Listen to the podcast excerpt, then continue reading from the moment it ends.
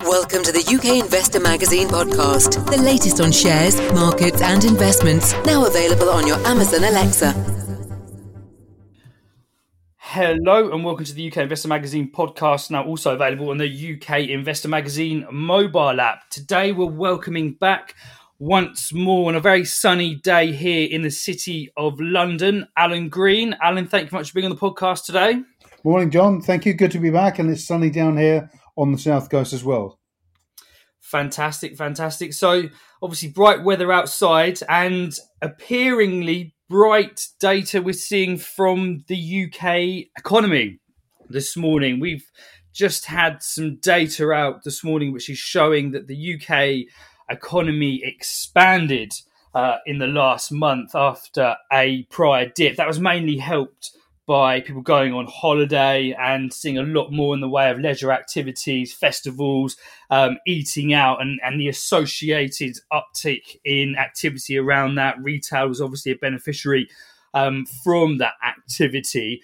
But there is concerns, Alan, that from from economists that going forward, this rebound in the economy is going to be very short lived, and it's quite interesting to see yes, we're seeing a, a rebound in GDP, but GDP is not yet back above pre pandemic levels. Whereas employment data we had from the UK this week did show that the level of employment is now back above pre pandemic levels. So there's a disconnect there in those two sets of data. I mean, in hmm. your view, Alan, which way do you think?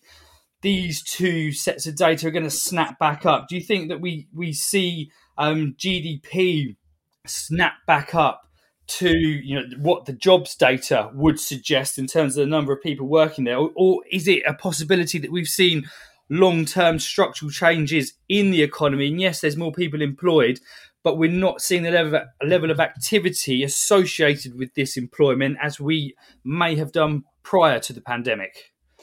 I think it, I think it's probably simpler than that, John. Uh, I think um, that the GDP data is always going to uh, lag the jobs data in a sense, um, because of course those jobs haven't yet been filled to contribute and drive the um, drive the additional performance uh, and uh, in, improve the GDP.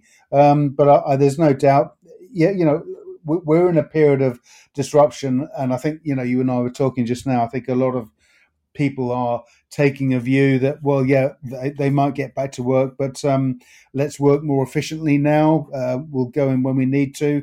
Why sit on the train for an hour and a half or maybe three hours both ways when you could be working online and contributing that way? So, all of those factors. But I think also a lot of workers will take the view that they're going to leave until the uh, until after Christmas because um, no one quite knows just how the UK is going to fare during the winter months and just whether uh, another strain of COVID will will arrive or whether we can now we're all double jab we can just get on with um, uh, with life and and of course um, work towards that uh, that um, uh, uh, uh, um immunity um, masse that, uh, the, the prime minister and the government have been uh, have been talking about.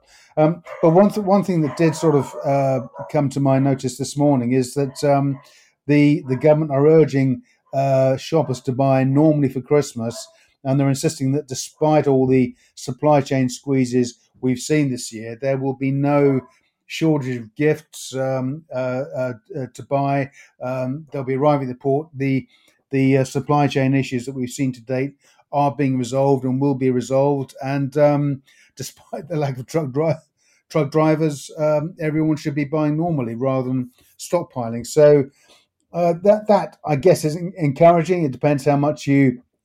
Uh, believe the government and their their forecasts, and there are a lot of people that will just uh, dismiss that uh, with a contemptuous uh, a snarl, I'm sure. But um, but nonetheless, the the fact is that that statement's out there, and uh, one hopes that um, one hopes that the supply chain issues will be resolved. But to your original question, if those supply chain issues are resolved, those jobs are filled, I'm sure we'll see the GDP data um, start to accelerate as we get towards uh, uh, uh, the end of the year.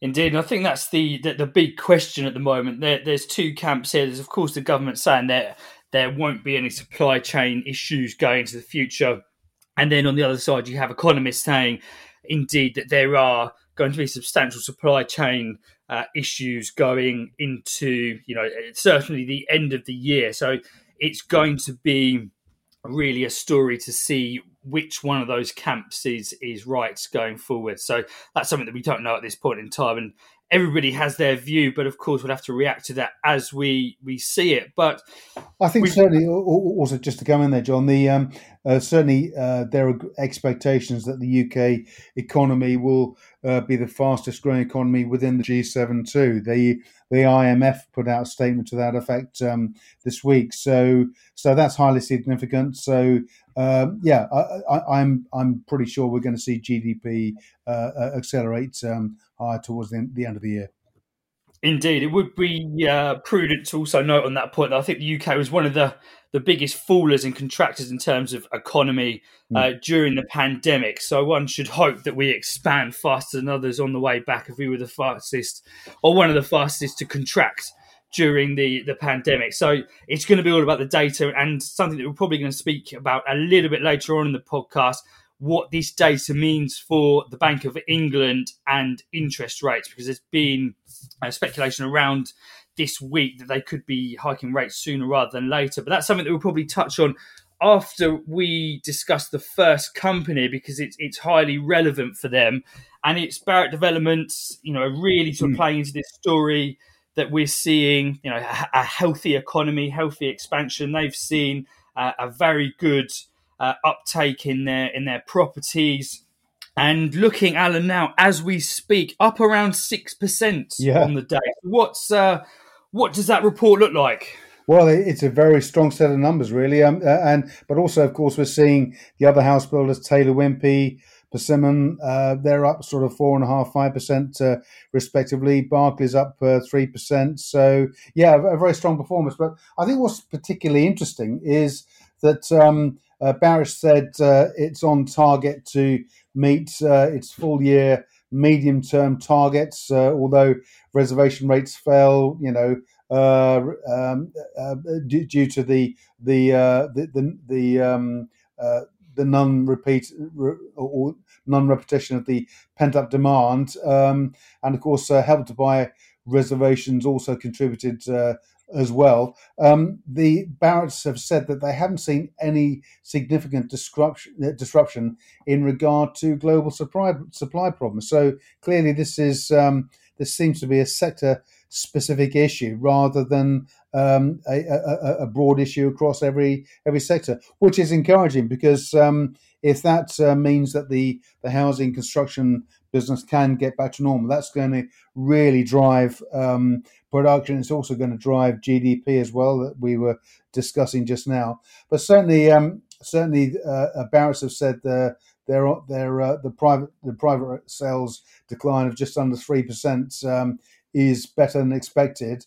Um, um, and uh, and looking forward, of course, um, you know, Barratt are, are, fairly bullish in their outlook. However, of course, that is dependent on on those factors that we discussed, which is if there is a return, if COVID makes a return at the end of the year, if we see issues in um, if we see issues uh, in the in, in, in, the economy in other areas that uh, are hitherto uh, um, uh, unexpected, then uh, th- there are many factors, but I think we're going to look to get through the winter, um, and uh, and then I think next year is going to be uh, it, it, should be the year that we see the UK economy really turn really return uh, back to firing on all four all four cylinders.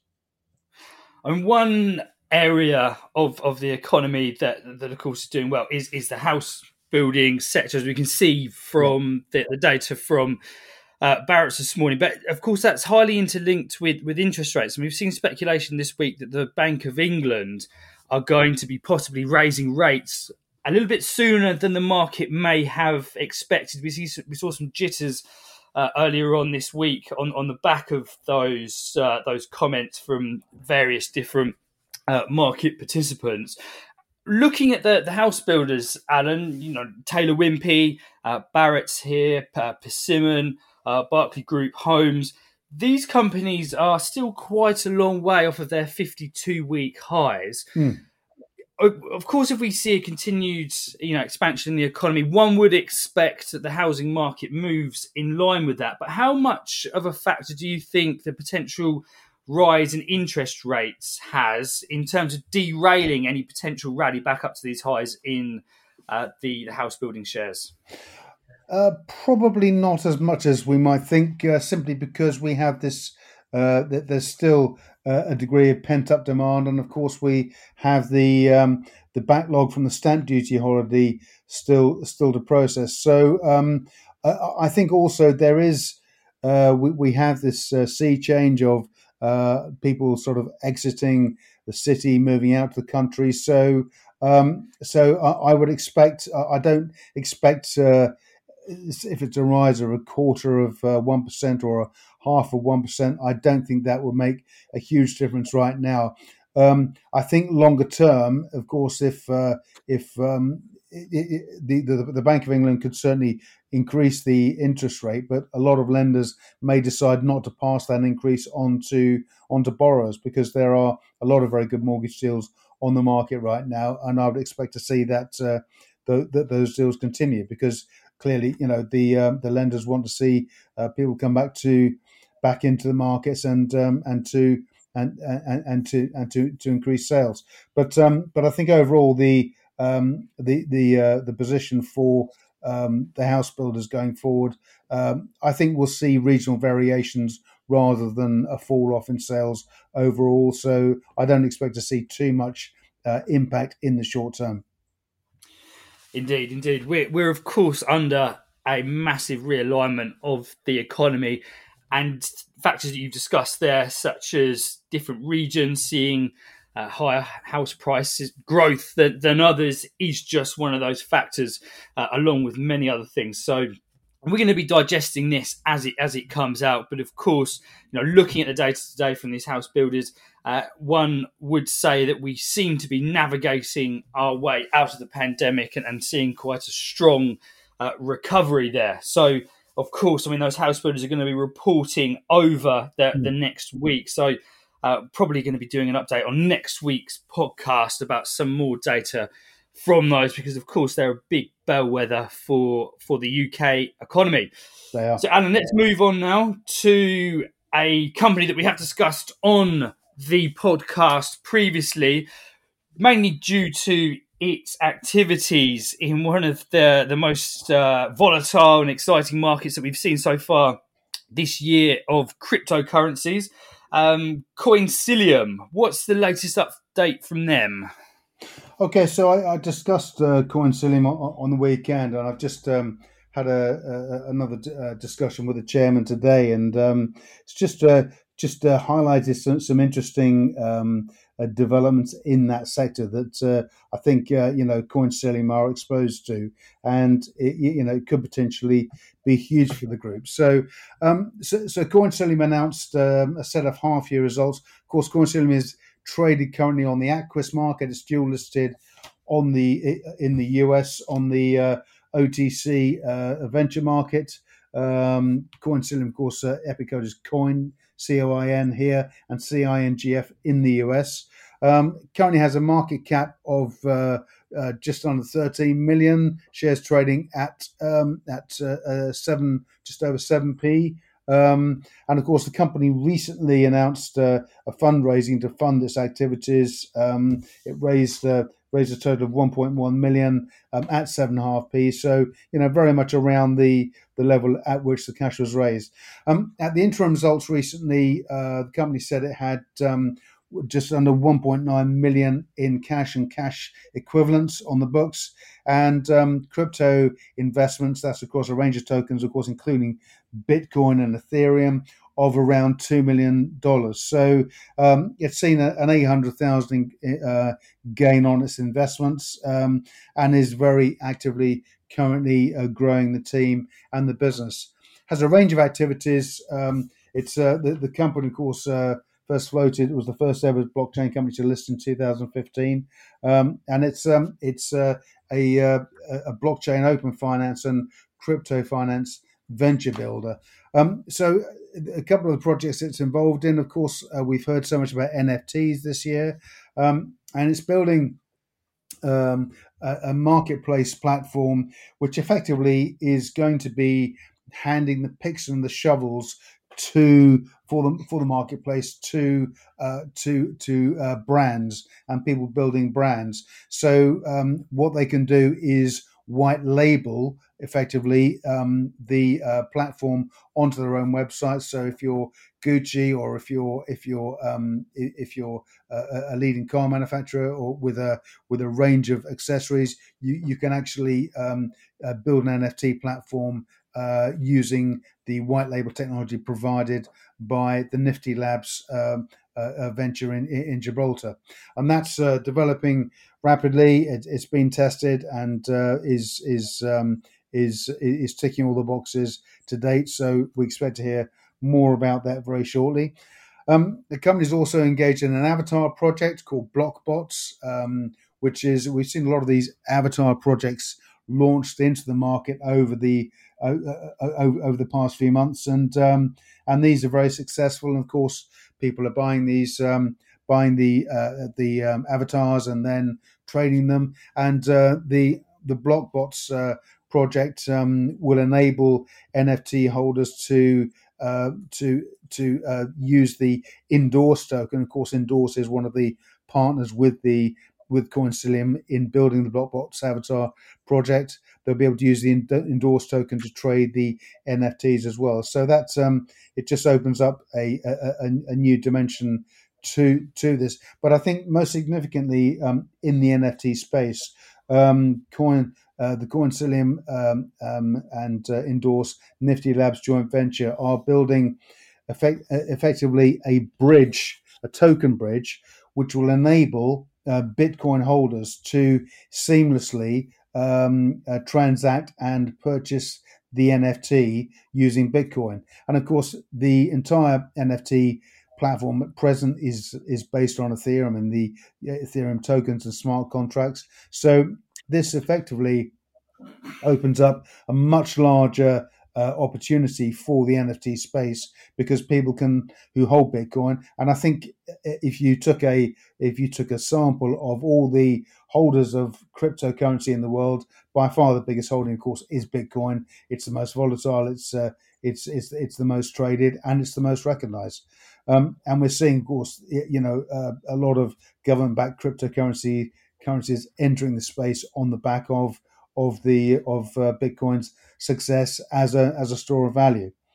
Um, the other area, and this is this is where this is I think where the real future of the entire crypto and um, uh, blockchain industry lies. Um, of course, uh, Coinsilium are based in Gibraltar, and Gibraltar, the Gibraltar government, they have been very proactive in uh, in and are very uh, receptive to um, uh, a, crypto and uh, c- companies operating in in the space. Um, and of course, the the issue now with government-backed cryptocurrencies coming into play is the issue of regulation. Um, and uh, this is an, an, area which is still um, it, it's still very much in its infancy, um, and uh, moves are afoot um, to put together some sort of framework or or, or uh, create a framework um, which can then be discussed and um, and trialed out uh, around the world uh, to in order to set um, a standard infrastructure in place through which um, through which companies can work and and work with crypto um, within uh, whilst connecting that into a normal financial environment. Um, so Coinsilium made an investment into uh, um, a, digital, uh, well, a, company that has applied for a license to become a digital merchant bank, and that is Greengage. Um, it's a, it's taken three hundred thousand pounds of equity and supplied a further two hundred thousand in convertible loan notes. Um, and this is exciting. That, there, there's a there's a bank, a US bank called Signature that um, is very much uh, pioneering um, moves into the into the the uh, the, the, the, crypto space. And uh, certainly, uh, there was an article in Forbes, Forbes recently. Um, JP Morgan Chase uh, issued their own um, issued their own coin, but Signature actually beat them to it um, and uh, created a Signet blockchain based payment ecosystem using what he called signets as digital dollars.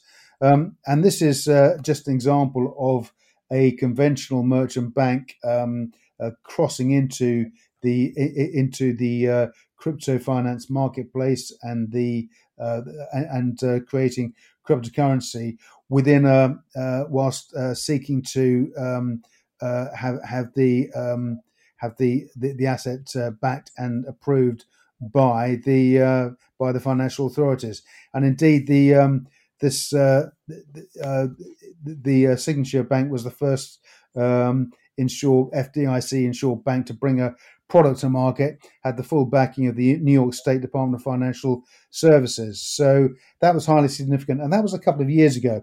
And Greengage are uh, uh, the Greengage uh, are heading in that direction certainly with the moves they are making. They they recently um, they recently appointed um, form, the former CEO, CFO of Starling Bank as their CFO um, at uh, at Greengage. Um, and and if you consider that um, uh, banks are, are, slowly moving into the space, Barclays, for example, uh, became the bankers to Coinbase, um, even though Coinbase, of course, are operating within the space. Um, so it, it, it now means um, I, I, think that there's an issue as well that, of course, banks hold huge amounts of cash um, uh, in, in, reserve accounts. Uh, company tre- companies, of course, hold their, their, their treasury monies with with the banks, and of course, uh, cash on deposit receives, as we know, virtually no interest. So um, there will be an opportunity at some point in the future for um, for companies to be able to invest this these reserve sums into uh, into cryptocurrencies and other and other other uh, other sort of um, products in the marketplace. But of course, those products have yet to be created. Um, but I think what's interesting is that uh, from Coinsilium's standpoint, they they have a very early stage investment into a bank that is looking to move into, into this arena. So in terms of valuation, um, it could be absolutely huge going forward. I mean, Signature have grown from uh, nothing to be, worth some 18 to 20 billion, uh, where Greengage are in that uh, in that evolutionary cycle. Uh, of course, they're, they're, much earlier stage, but um, it's it's an, an, interesting space, and I think Coinsilium have got a very um, early foothold into this burgeoning marketplace.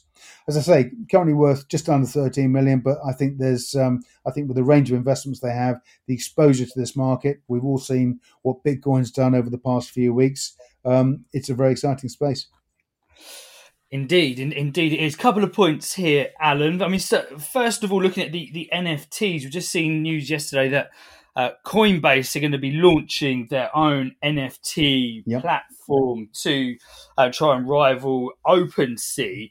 Now, of course, with, with what Coinsilium are doing, offering white labels, I mean, it does suggest that the platform side of the NFT market is becoming increasingly fragmented. Is it a market that continues to be fragmented, Alan? And, and can uh, platforms, white labels of, of NFT um, platforms survive in a market if you start to see big players in the crypto side of things, such as Coinbase, releasing their own NFT platforms? Yeah, absolutely. Uh, uh, uh, and I think this is the well, it's just recognition, really, that uh, when you have a big player like Coinbase coming into the space, it's just recognition of the the sheer potential and size of the market. And uh, we've said before, I mean, the, the, the potential for the NFT market is is ne- it's nebulous. I mean, it's just it's almost unlimited because there are so many assets can be uh, can be digitized and they, they can be minted, of course, and uh, and put onto the market. But Coinsilium have, have a very uh, they, they they said very much with the Nifty Labs uh, uh, project at the outset, NFT project at the outset, that it was very much the taking a picks and shovels approach to the market and putting the NFT um, but putting a white label NFT platform out there that can be utilized by brands. And that you know the team that are behind it, of course, you've got uh, Eddie Travia, who's hugely experienced, and uh, Gaurang Torvekar from uh, uh, Indorse. Um, and uh, with the hackathon they've organised recently, they have access to some of the greatest minds in the world in in this space. So um, yeah, it's a it's a competitive space, but it's competitive because it's so big, and we're still in in evolutionary terms, we are still at the dial-up internet phase for this marketplace. It's still fragmented. the The functionality is still fairly clunky. Um, it's not uh, well, I think for those in the space who are used to it, it's, it's intuitive. But for new for, for new users coming in for the first time, it can be very confusing. And I don't think the functionality on some of the platforms is as good and as easy as it could be. So we've got all this to, to improve, and I think that's where that's where the uh, certainly for brands the Coinsilium offering will will work very well. So just just a final point here because it, it's particularly relevant given uh, what we were talking about. Now, yesterday we had JP Morgan boss Jamie Dimon coming out saying Bitcoin is worthless and it's due for uh, significant levels of, of, regulation, which my view would be uh, that we do need system regulation, and it's obviously going yeah. that way. But I mean, does it does it make it worthless? And if it does see a significant drop in the price of, of cryptocurrency such as Bitcoin and um, uh, Ethereum and, and, whatever else uh, people are trading at the moment, do we then start to move towards a, a situation where um, cryptos start to become uh, less at the front of the story uh, around blockchain? And it's actually the technology then of blockchain that is the wider uh, use and, and, and, is adopted more widely by businesses such as Coinsilium, and then maybe the, the shift away from the focus on cryptos towards the uh, the underlying blockchain technology. I, yeah, I, I, think that's always been there with blockchain. I think um, I think that, that you know there when we spoke about this a few years ago, it was oh, it was cryptocurrency and blockchain, and they were one and the same. Well, actually, no, blockchain is the mechanism uh, that uh, cryptocurrency is based on, but has a huge number of other applications. And of course, other companies in the space, such as Catenae Innovation and uh, others, are using blockchain in different ways. But um, but uh, certainly on the cryptocurrency front, the uh, regulation is inevitable. I mean, it, it's it's um, it's coming government backed cryptocurrencies, um, but it's I mean what Jamie Dimon said. I don't know why he said it because um, that's his opinion, and other government ministers have come out and said and said it, and it's um, it just seems to propel Bitcoin higher. And as we know, John, John, you know, a, a market uh, uh, consists of buyers and sellers, and you've got people both sides of the trade. Um, and some some will take the view that uh, Bitcoin's going to be four to five hundred thousand pounds a coin in a few years' time, and others say it's worthless. So that in itself creates a market. Um, so yeah, we're going to see corrections. We're going to see more volatility. That's the nature of the beast. But um, the trend still is up, and um, I mean, let's face it, it's outperformed everything else over the past few years. It has indeed, and certainly a fascinating market to be watching going into the end of the year. So, just to recap there on the equities that we discussed today, we discussed the house builders, in particular Barratt Developments, with trading under a ticker of BDEV. And just then, around the discussion of NFTs and Bitcoin, was Coinsilium, which trades on the Aquis exchange in London under the ticker of Coin. Alan, thank you much for being on the podcast today. Thanks, John. Thank you.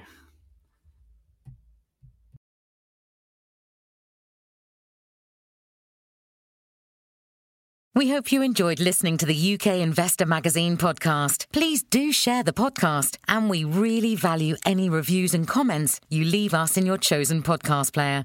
The views presented by the hosts and guests of the UK Investor Magazine podcast are in no way investment advice, and please remember all investment involves risk.